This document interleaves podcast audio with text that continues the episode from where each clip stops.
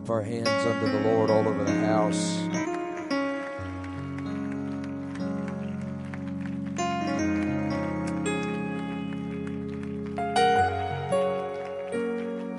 I'm so glad to be in church, but not just any church. I'm glad to be in an apostolic church. And because we're in an apostolic church, guess what? We're apostolic. And we believe in the gifts of the Spirit. We believe in the infilling of the Holy Ghost. The evidence of speaking in other tongues as the Spirit gives the utterance. We believe in the fivefold ministry. We believe in miracles, signs, and wonders. We believe in being spirit led. We believe in all that. Pastor Wright, what, what direction is your house from here? What, what direction is your house? Let's all stretch our hands in that direction and let's pray for Sister Wright by the authority of the word of the Lord, the power of the name of Jesus. We speak to every pain, every dysfunction, every ailment, every infirmity. We bind it right now in the name of Jesus Christ. We're not asking the pain to go. We speak directly to the pain and we command it to go right now in the name of Jesus Christ. We believe you for it right now, God. We thank you for it. We will not believe the report of the doctor. We will believe the report of the Lord. And we say right now, she's healed in Jesus' name. Oh, if you believe that, would you put your hands together?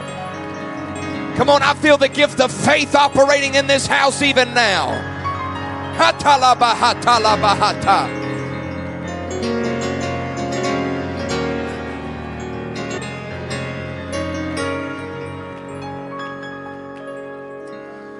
It is the gift of faith that activates the working of miracles. It's the gift of faith that activates the gift of healing. So when the gift of faith sweeps into the room, you know miracles and healing is present. We say, What is the gift of faith? Well, you have your own measure of faith that God's given you. And so the gift of faith is whenever your measure of faith isn't enough, God gives you His own faith. He gives you His faith. The working of miracles is the, the, the difference is, is that the working of miracles, the difference between healing and the working of miracles is that miracles transcend the laws of nature. It doesn't make any sense for water to come from a rock, but it was a working of miracles. It doesn't make any sense for fire to fall from heaven, but it was a working of miracles. It doesn't make any sense for the leprous to be cleansed or the dead to be raised, but it was a working of miracles. Why? Because the laws of nature could not stop what God wanted to do in that moment.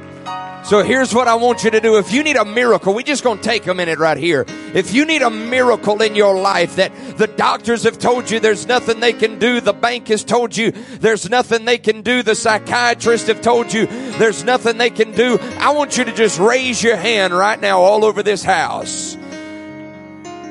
Now look around you and find somebody with their hand raised, and I need some faith-filled apostolics to reach over and lay hands on those right now and begin to speak things by the authority of the word of the Lord and the power of the name of Jesus.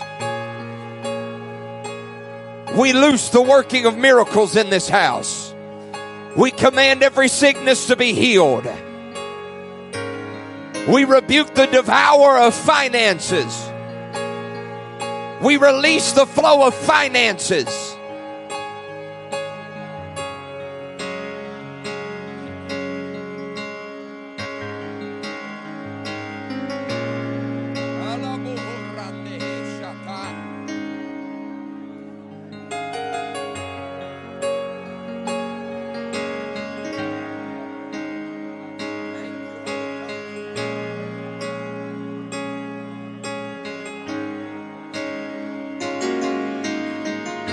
Come on, don't beg God to do it. Speak directly to the problem.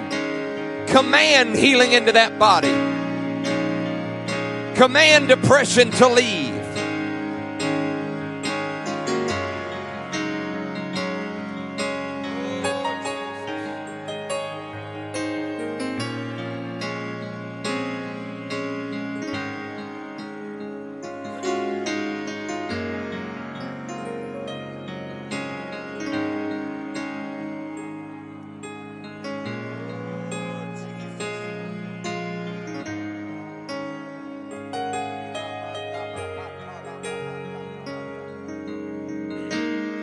Now, if you believe God just gave you what you needed, I want you to put your hands together all over the house. Come on, let's thank Him right now. Come on, let's thank Him like you truly believe it's done. The pain is gone, the sickness is gone, the poverty is gone, the depression is gone, the anxiety is gone. Hallelujah, Jesus.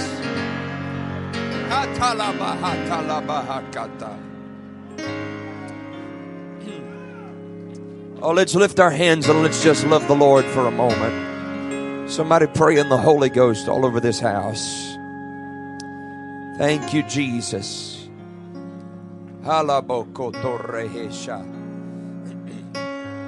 Shalamondo borrehe mandelehe salamande beheka.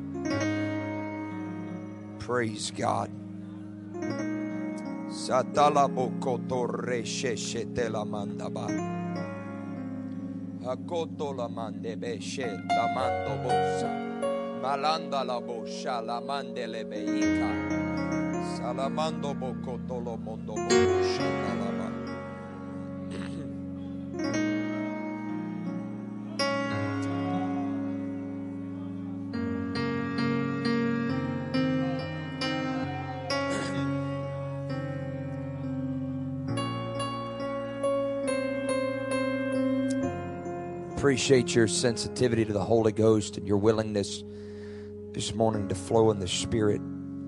Last night, uh, a few of us were gathered uh, gathered together somewhere for dinner, and we just began to talk about a few things, and the Holy Ghost started moving. And I really feel like some of those same things that were discussed about last night feel like the Holy Ghost wants me to talk about a few of those things here today. Uh, and so we're just going to follow the Holy Ghost and see what God wants to do. Is that all right? Amen. Amen. God bless you. You can be seated this morning.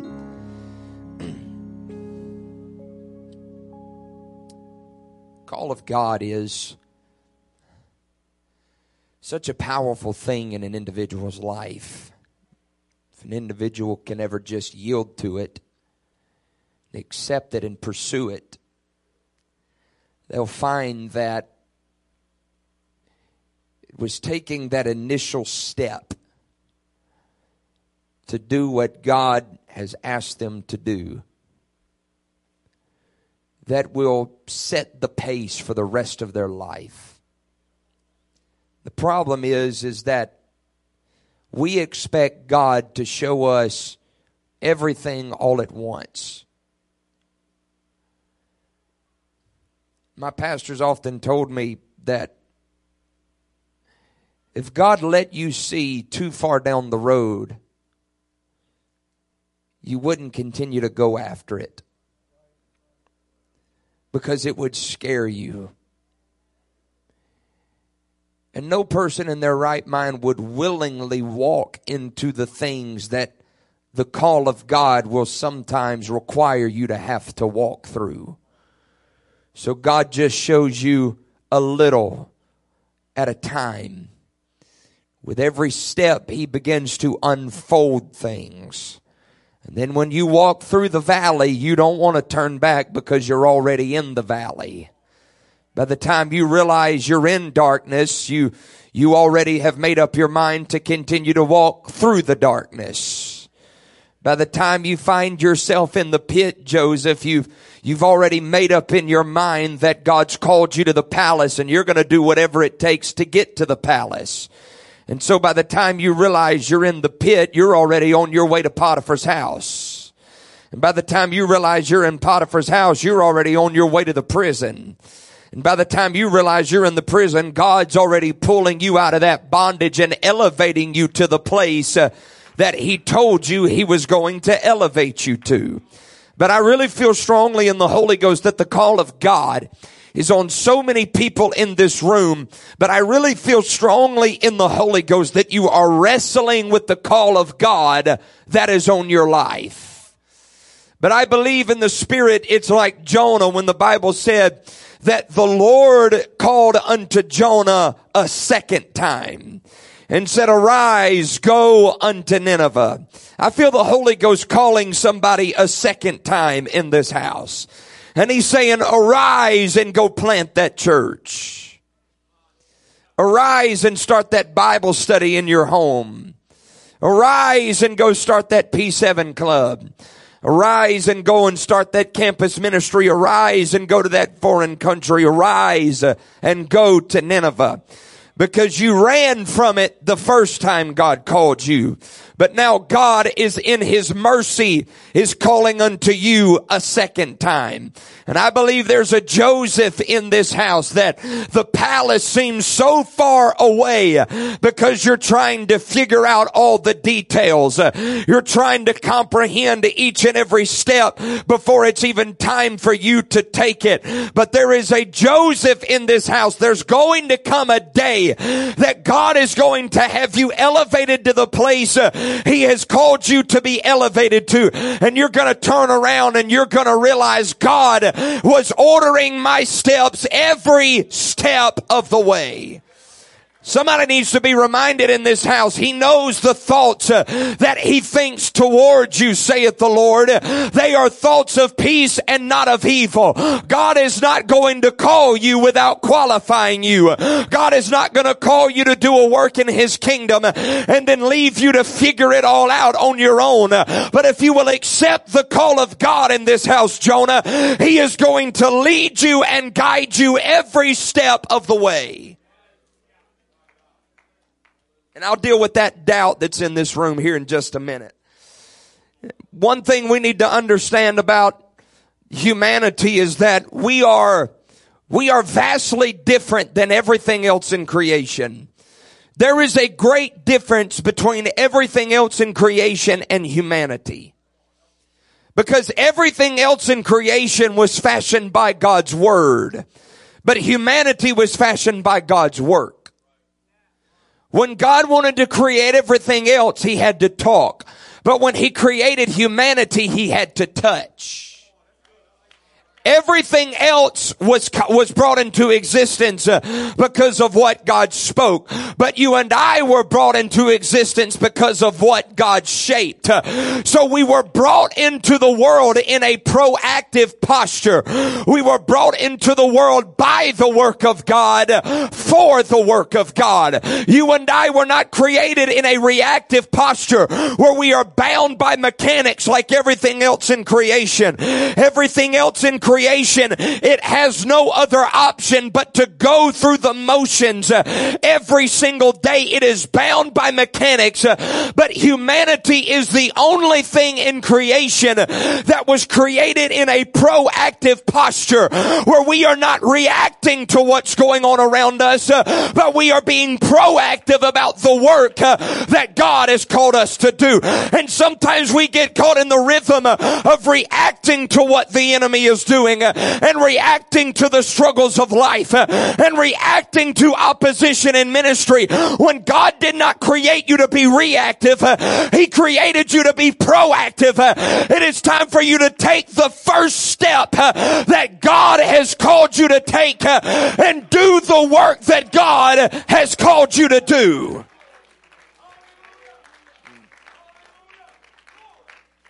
But the problem is, is we are not convinced uh, that God can use us. We have a misconception about individuals throughout scripture. We think that they were all superheroes or, uh, or, or that they were, they were of a, of a cut from a different cloth or they were from uh, some special breed or that they had some otherworldly powers besides that which God provided unto them. But the Bible said that the effectual fervent prayer of a righteous righteous man availeth much. And Elijah was a man subject to like passions as we are. That word like passions there, it means he was of the same nature as us. And when you study the life of Elijah, you will find out that he was a human just like everybody else. He experienced the same ebb and flow of human emotions that we all have to deal with. In one chapter, he's calling fire from heaven. And in the next chapter, he's running from Jezebel. In one chapter, he's believing God for the miraculous miraculous. And in the next chapter, he's asking God to just go ahead and kill him. In one chapter, he's being fed by a raven. And in another chapter, he's overcome with self-doubt and depression and self-pity. But what was powerful about Elijah is that he was regular, but he was righteous. Well, you say, how do I become righteous? The Bible said that Abraham staggered not at the promises of God and that he was faithful and his faithfulness was counted to him as righteousness. Can I tell you here today when God goes looking for somebody to use in the kingdom, he starts with somebody that will just show up. You don't have to have the right last name.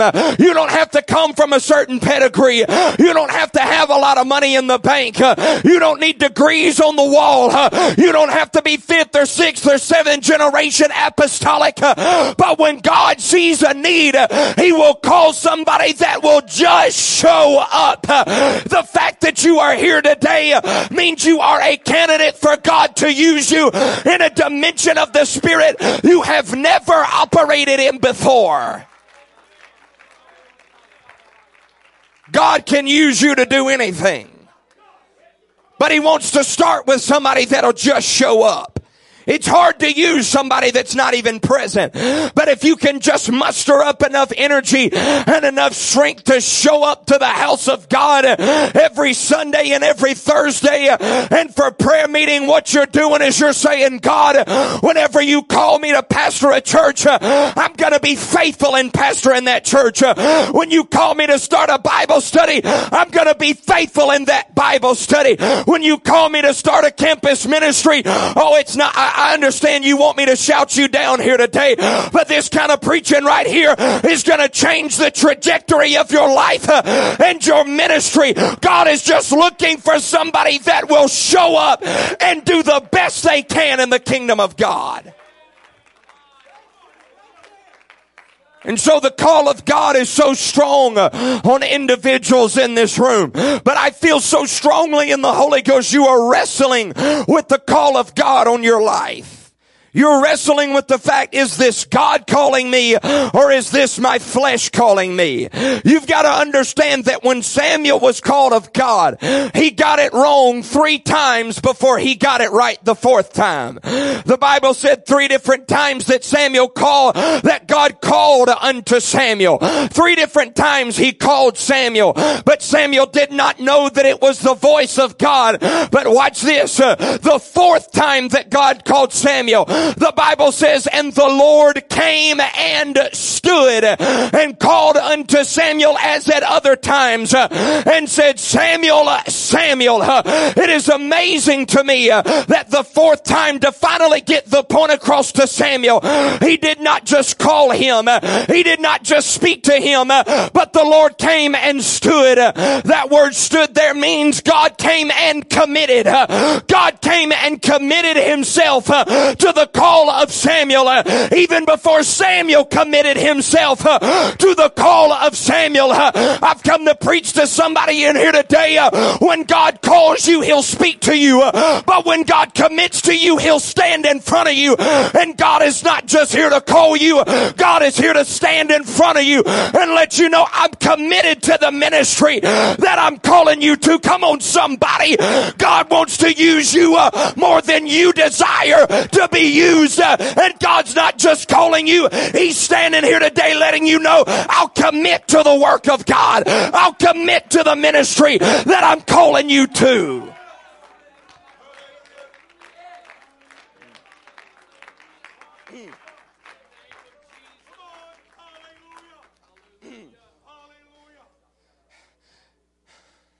But we don't want to endure the process to become all that God has called us to become. We want to bypass all of the process uh, that God wants to put us through in order for us to become everything that God has called us to come. There are people in this house, you've been in a wilderness uh, and you were trying to bypass the wilderness that God has got you in. But two of the most Two of the most powerful ministries in scripture. They were birthed in a wilderness. The Bible said that John was that voice crying in the wilderness. And he was in the wilderness until the day of his showing. And the Bible said that the Spirit drove Jesus into the wilderness 40 days and 40 nights. And when he came out of that wilderness, he might have been led there by the Spirit, but he came out of that wilderness walking in the power of the Spirit Spirit. Uh, you say, what is the purpose of the wilderness? Uh, the purpose of the wilderness is to prepare the man uh, for the mission. And the man can only be as great as he can be if he submits to the process of the wilderness. And if you bypass the wilderness, the mission will not be as great because the man will not be as great. I've come to preach faith into somebody's spirit in this house and say,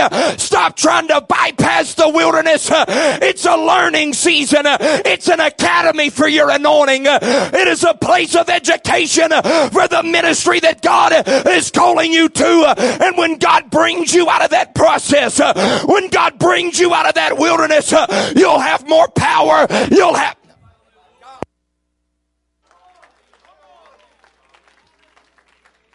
Let's lift our hands in this house right now. I don't know what this opposition is I'm coming up against, uh, but we're going to plow here until somebody gets a hold of what I'm saying. You've been trying to force yourself out of the wilderness. Uh, you better hear me in the Holy Ghost. Uh, your mission will not be as great if you come out of this wilderness prematurely, but if you'll just die in this process, when you come out of it, you will be greater than you ever thought you could be.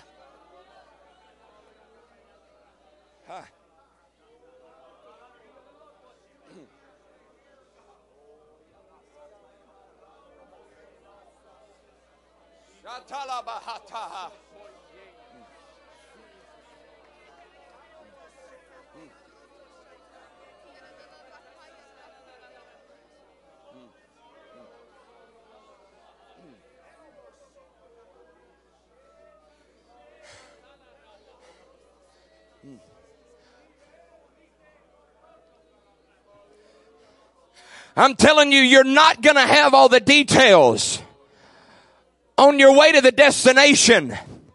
You don't know the details until you start looking back in hindsight and retrospect. And then when you look back after God's brought you to where He's gonna bring you, you're gonna understand that's why I went through that valley. And that's why I went through that wilderness. And that's why God wouldn't let me move there. And that's why God wanted me out of that relationship. And that's why God pulled that friend out of my life. And that's why God let me go through that sickness. It is a wilderness meant to cultivate the character that is going to sustain you uh, where the anointing carries you. My God, uh, you got to hear me in this house. Uh, this wilderness is an academy for your anointing. Don't bypass the process. Stay in the process.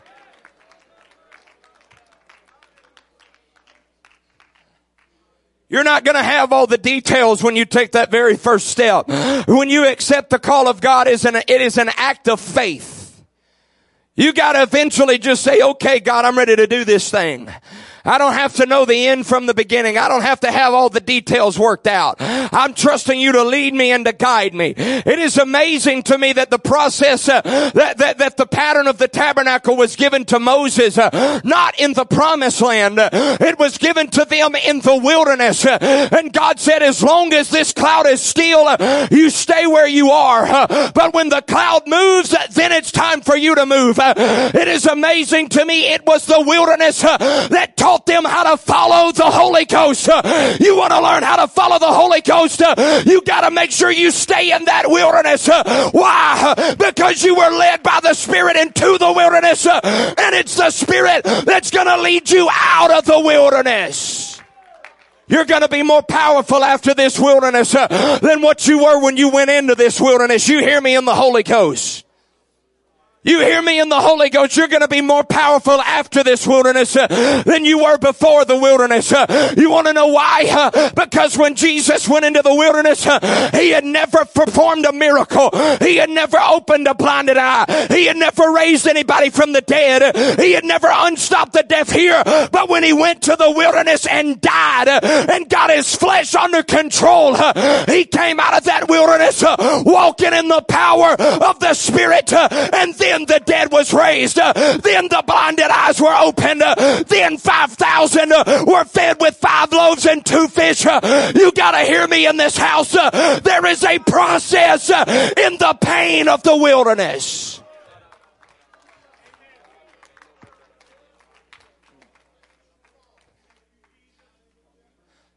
I feel so much doubt in this room right now.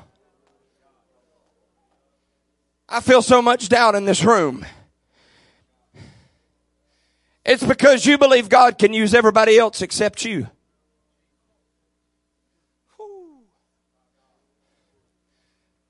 I feel it.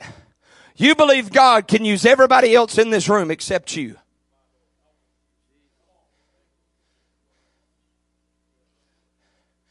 But Zacharias, the father of John the Baptist, the Bible said that it, it fell his lot to offer incense in the temple. When you study that, you'll find out that there were so many priests in that day that it fell a man's lot to offer incense in the temple only once in his lifetime. And this was Zechariah's day to go to that altar of incense in the temple and intercede on behalf of the people of Israel. And tradition teaches that when that priest went to that altar of incense, they would pray that God would send the prophet that would usher in the Messiah. They would pray that God would send that man with that ministry that would pave the way for the Messiah to come and to save the world from their sins. And so here Zacharias is and he's praying because he's heard generation after generation after generation that God was going to send a ministry into the world that would usher in the greatest visitation that the world has ever seen. And he's interceding and the Bible says said that there was an angel that showed up at the right side of the altar and that angel began to speak to him and say, Zacharias, that ministry is not going to come through the home of somebody else, but that ministry is going to come through your life. That ministry is going to come through you and your family. That ministry is going to be birthed in your house. And he said that baby is going to be named John. And what did Zacharias do?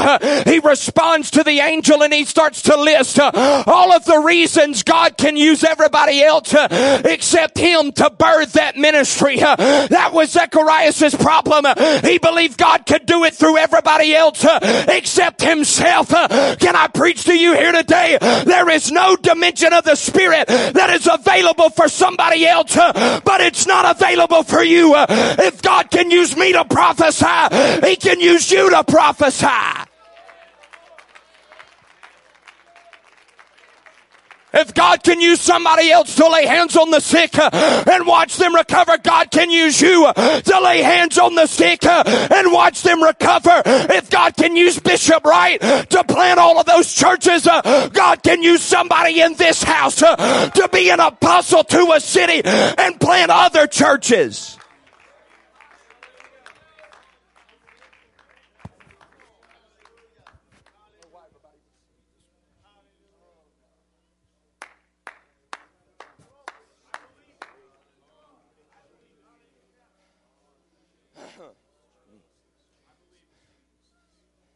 Well, I guess what God's doing in this service, He's weeding out the ones that want it and the ones that don't want it.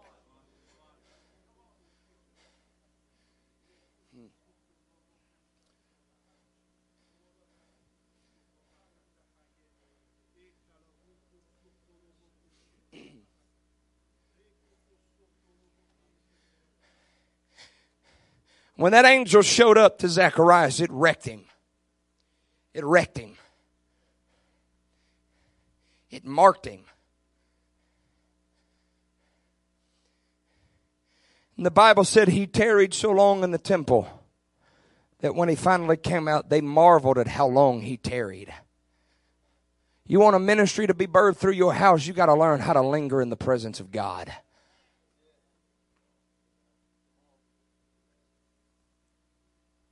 It fell his lot once in his lifetime to offer incense at the temple this was his moment to linger in the presence of God and leave with a ministry being birthed in his house that would usher in the greatest visitation the world has ever seen. How many altar calls do we rush through because we don't think God wants to give us that kind of ministry?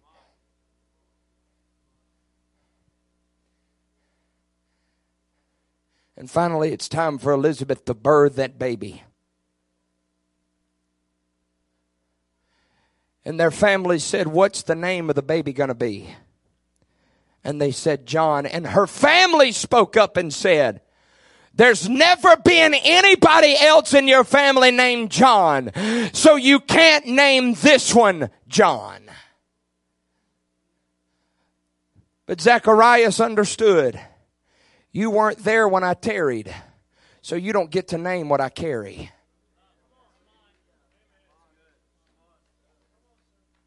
You weren't there when I lingered at that altar and God put that anointing on my life.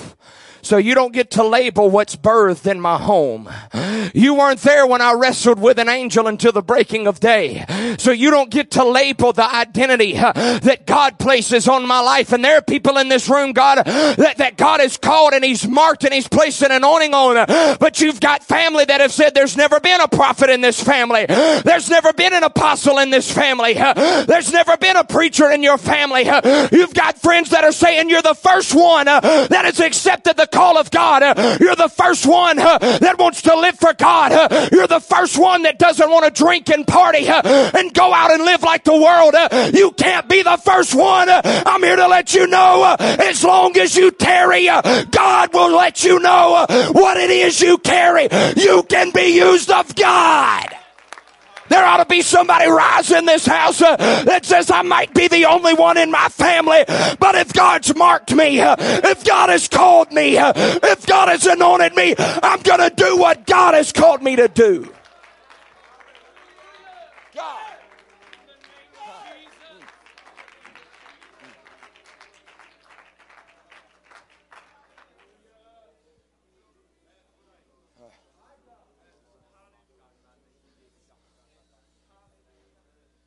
Listen, I'm, I'm, I, am not trying to be rude. I, I please understand my spirit. I'm not trying to be rude. But there are so many people in this room that are disconnected right now. There are people in this room, God's trying to mark you and God's trying to birth something in you. And you're here physically, but, but spiritually you're a thousand miles away. So before we move anywhere, any further, we're going to break through that right now. We need to get engaged in what the Holy Ghost wants to do. I'm not trying to be rude, but the time is too short. We don't have time to play around. There's got to come a point where God no longer has to convince you that He's calling you. Where God no longer has to convince you that He's anointed you, that He wants to use you. You're eventually just going to have to take that first step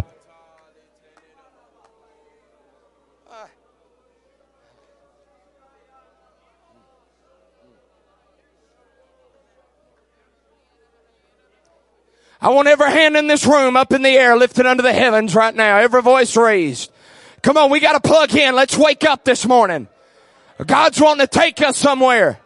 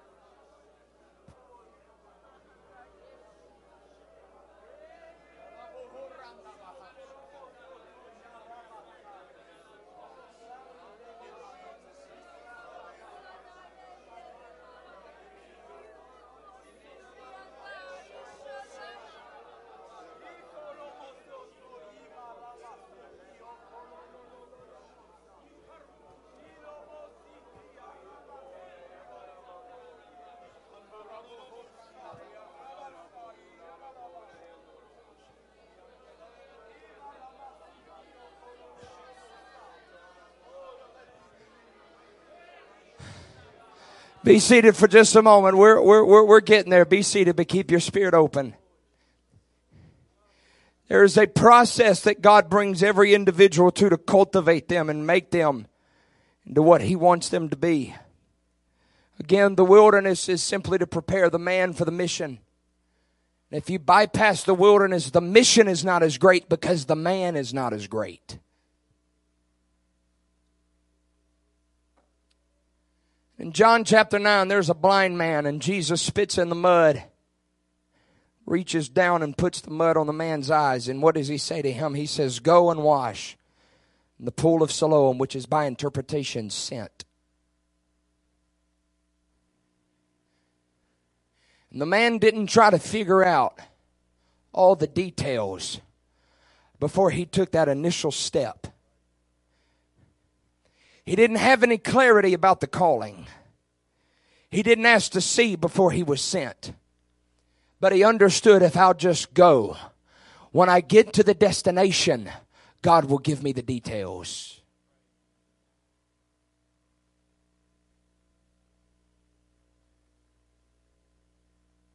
When you are sent, that's when God will let you see. And there are people in this house, you're hesitant to take that first step. There's a few applications to this. You're hesitant to take that first step because you want all the dirt out of your life first.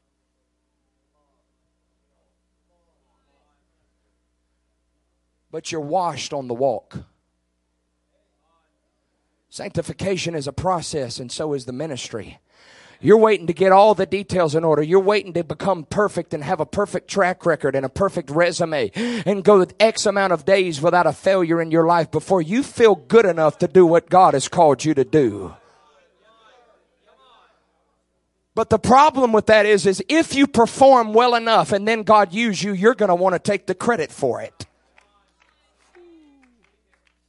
I feel my help in this house now.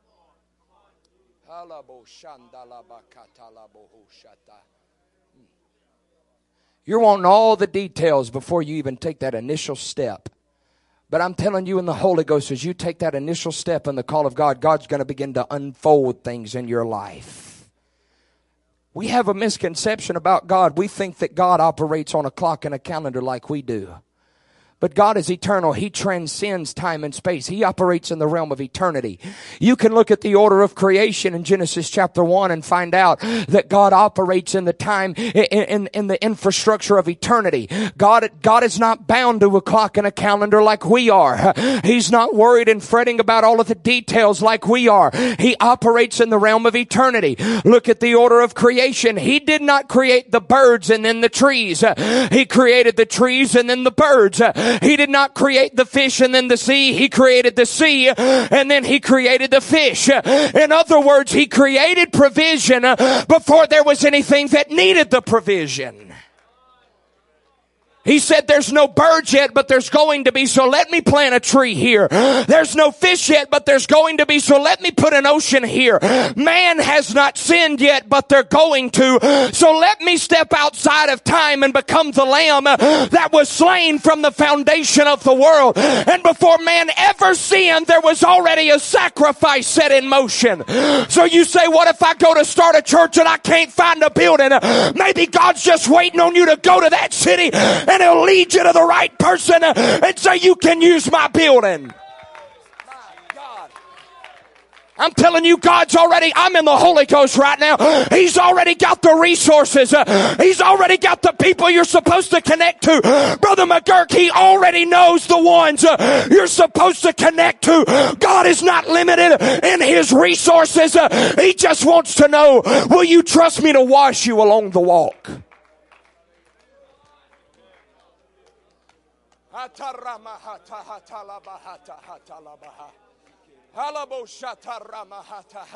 He's already got the businessman that's going to fund it. He already knows the cafe table you're going to be sitting at uh, whenever you sit next to a doctor that's going to finance all that stuff. Ooh, oh my God. Do we believe in being led of the Holy Ghost or not? Uh, why do we believe God can lead us in the Holy Ghost in a church service, uh, but we don't believe He can send us to the right restaurant? We don't believe He can order our steps uh, and let us come in contact with the right businessman. We don't believe He can put us at the right table in the coffee shop. The devil is a lie. God knows the end from the beginning, and there was provision before you ever needed the provision.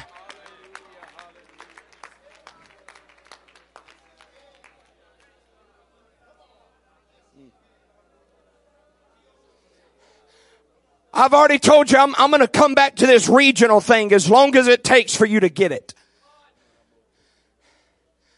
And I can already feel the doubt in some of you. You're, you're trying to figure out how are we going to take a region? I'm going to tell you how, Brother Wright. God's going to give you the blueprints.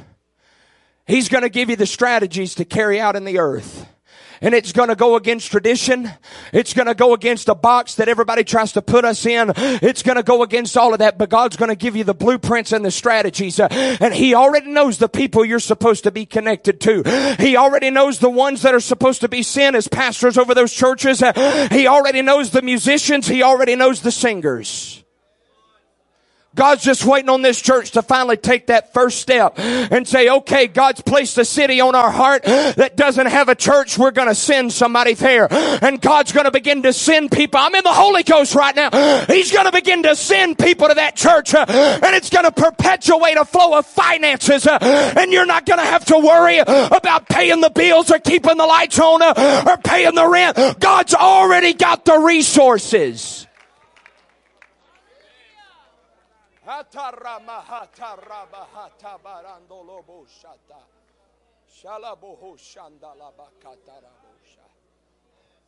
Hmm.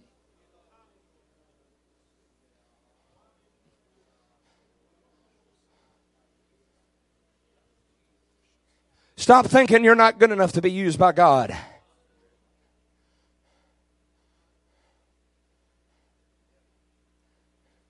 When Samuel showed up to the house of Jesse,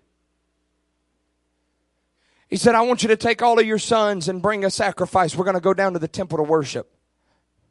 But before you can offer the sacrifice, all of your sons have got to go through the cleansing process.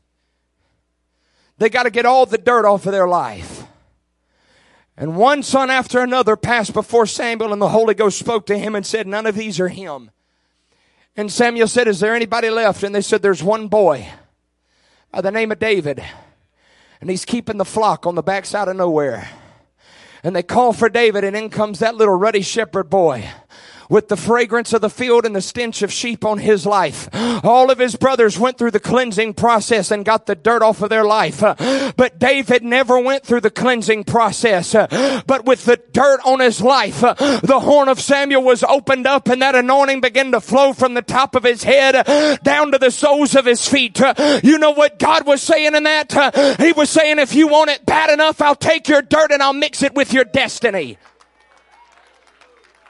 No, you didn't hear me. I said if you want it bad enough, God will take your dirt uh, and He'll mix it with your destiny. You don't have to become perfect uh, just to be used of God. But if you're desperate to be used of God, He will anoint you in this room here today. There's somebody being liberated from a delayed calling in this house right now.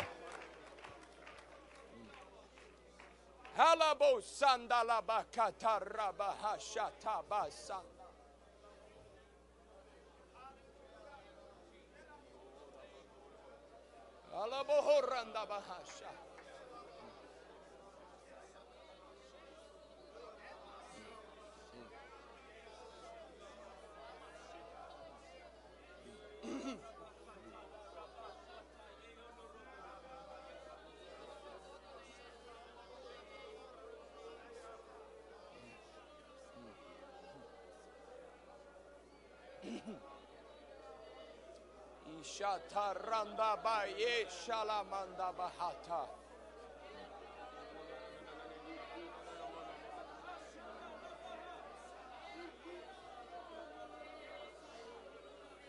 All right.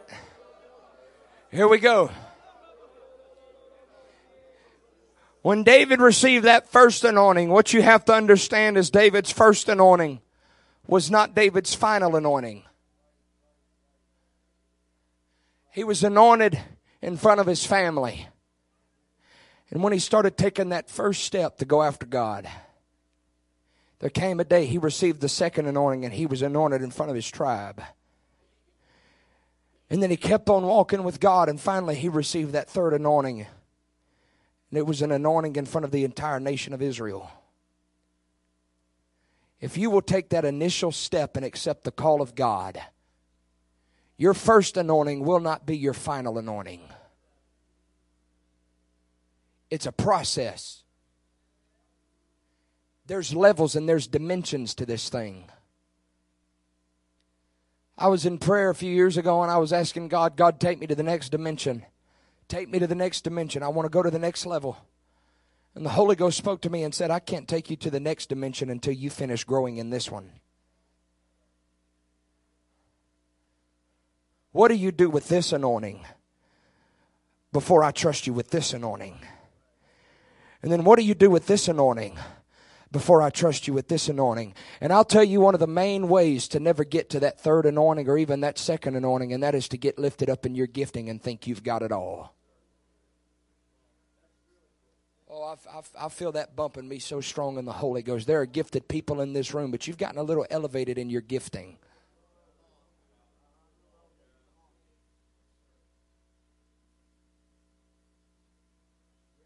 It's amazing to me the very first time that Samuel prophesied, he prophesied to his own pastor.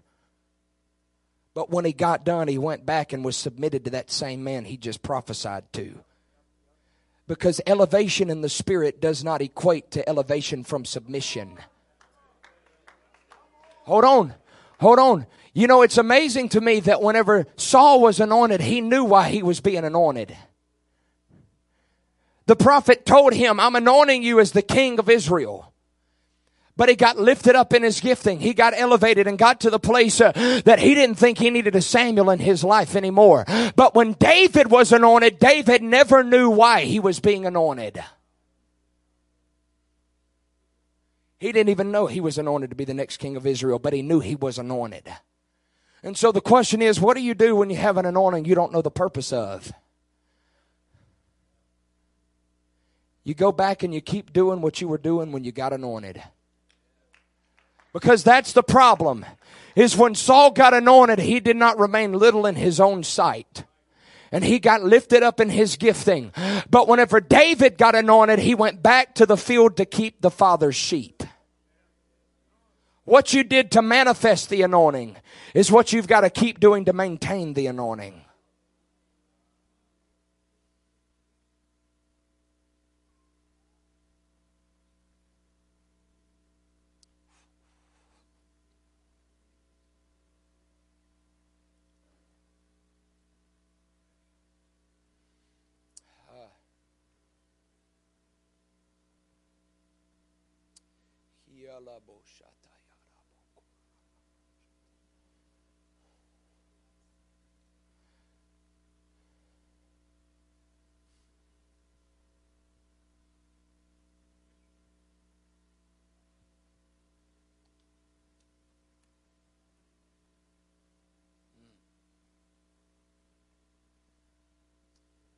Let's lift our hands all over the house.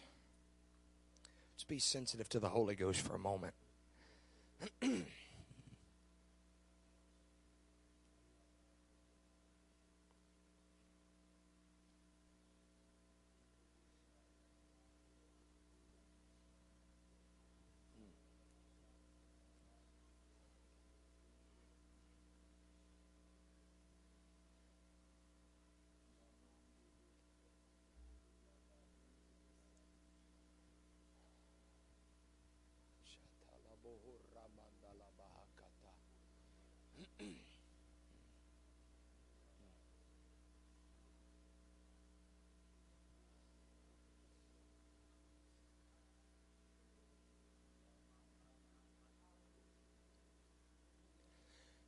I really feel in the Holy Ghost, God's trying to recalibrate somebody in this room. Because you're anointed and you know you're anointed. But you've gotten a little lifted up. And that same hunger that was there when God first anointed you is not there now. Don't lose it. Telling you in the Holy Ghost, don't lose it. Don't lose it. And God called unto Jonah a second time, saying, Arise and go to Nineveh. There are apostles and prophets in this room. There are evangelists and pastors and teachers in this room. Some of you have been sent here for no other reason than to be sent from here.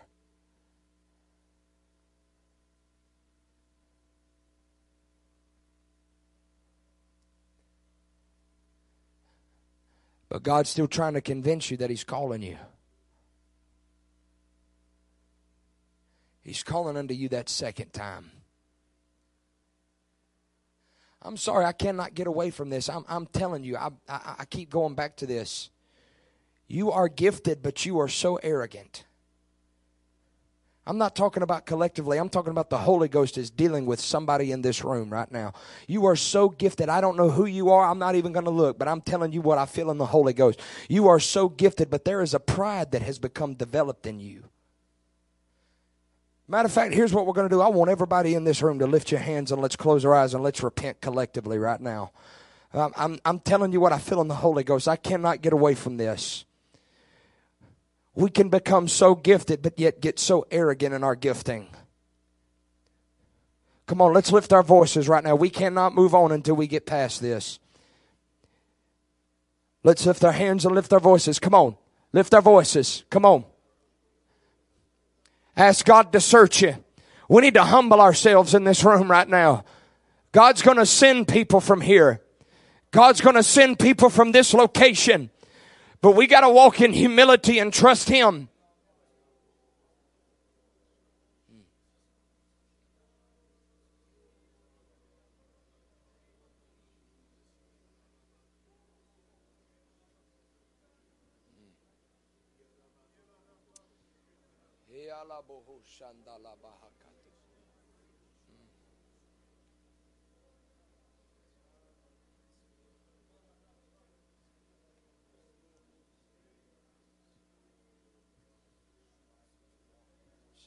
rebejesha la mando rebejesha.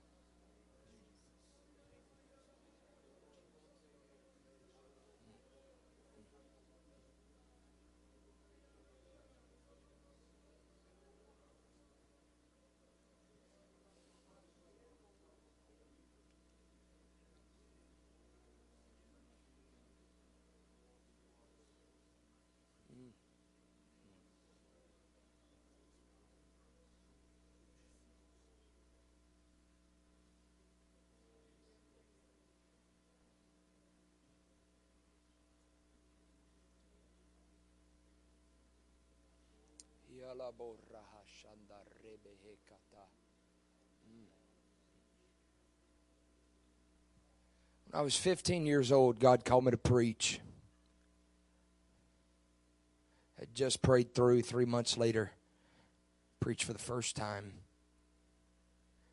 I still remember the first time the anointing hit me.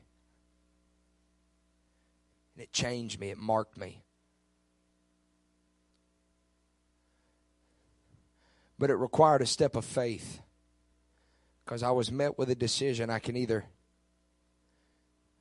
go to college or I can pursue a degree or I can do what God's calling me to do. At 15 years old, I started serving my pastor. I don't know why I'm telling y'all this, but I feel to tell you. I started serving my pastor at 15 years old. I'd come in after school and I'd work into the night, and during the summer I'd work full full weeks during the summer. I did that sophomore, junior, senior year. Six months before I graduated, my pastor came to me and he said, If you want to go to Bible college, I'll send you, I'll pay you way. He said, Or you can keep doing what you're doing, and you can catch my spirit.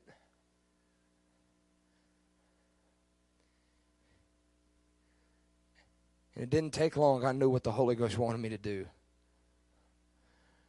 And so for the next four years, I stayed there and I, I served that man with everything I had. No revivals, no place to preach. Nobody knew who I was. Family not living for God. Lonely, wilderness. Over the course of that seven years, I counted it up. I scrubbed over 7,000 toilets. 7,000. And God would reveal the next step little by little by little. And I can take you where I was standing. In that dark sanctuary, I'd just turned 23 years old and I felt transition coming.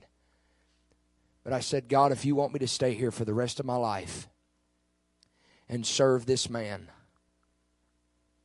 I'll do it to the best of my ability and I'll keep a right spirit.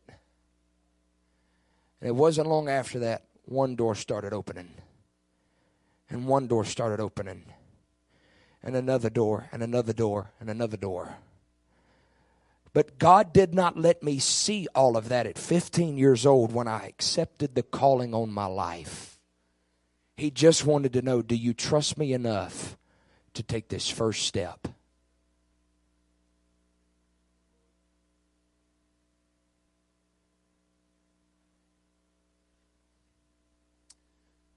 So here's what I want us to do. Let's let's stand all over the house.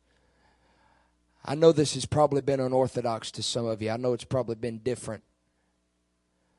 But it's all part of what God wants to do here at Antioch.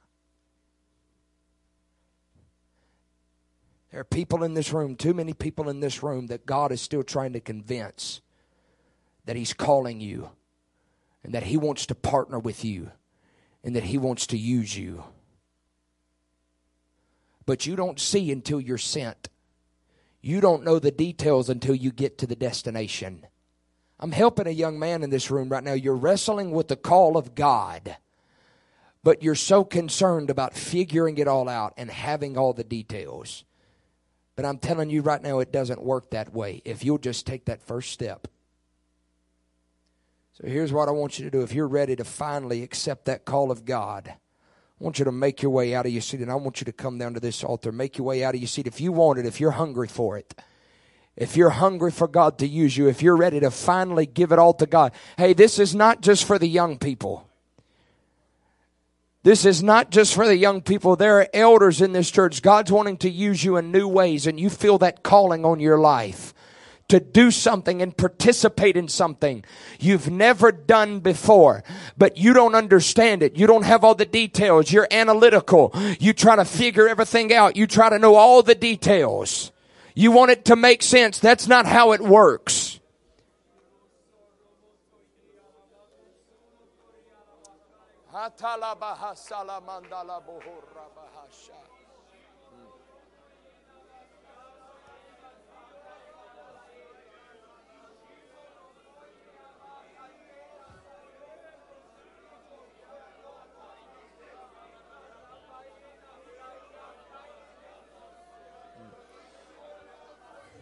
Come on, what might just seem like scrubbing toilets right now is just one step in the process of leading you to where God wants you to go.